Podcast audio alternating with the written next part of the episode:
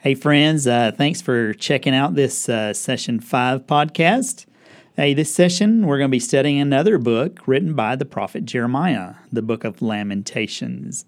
Uh, this book is a poem of sadness written when the events that Jeremiah had been preaching about for 40 years had finally come fulfilled. Uh, Judah had been taken away, um, and Jerusalem had been burned.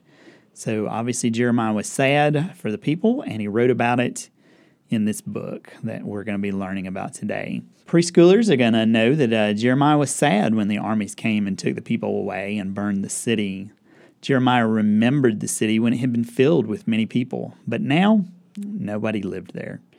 Uh, Jeremiah was sad and he cried, and he let God know about his feelings. Jeremiah remembered God's other words.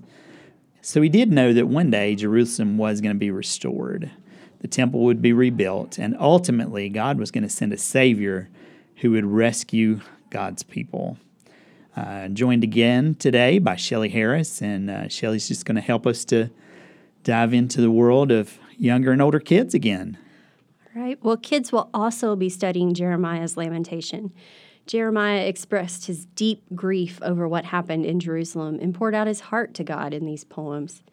The chapters in the book of Lamentations are an acrostic using the letters of the Hebrew alphabet to signify Jeremiah's complete, or from A to Z, sadness over his city. Older kids will use floral foam, golf tees, and table tennis balls to make a Lamentations balance game that will help kids remember that, like Jeremiah, when we are sad, we can talk to God because he gives us hope for tomorrow.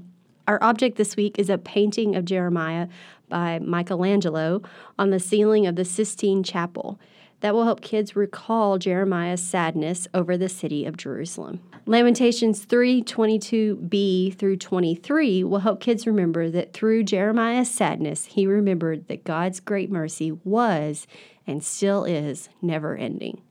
God's blessings are new every morning, and God should be praised for his great faithfulness.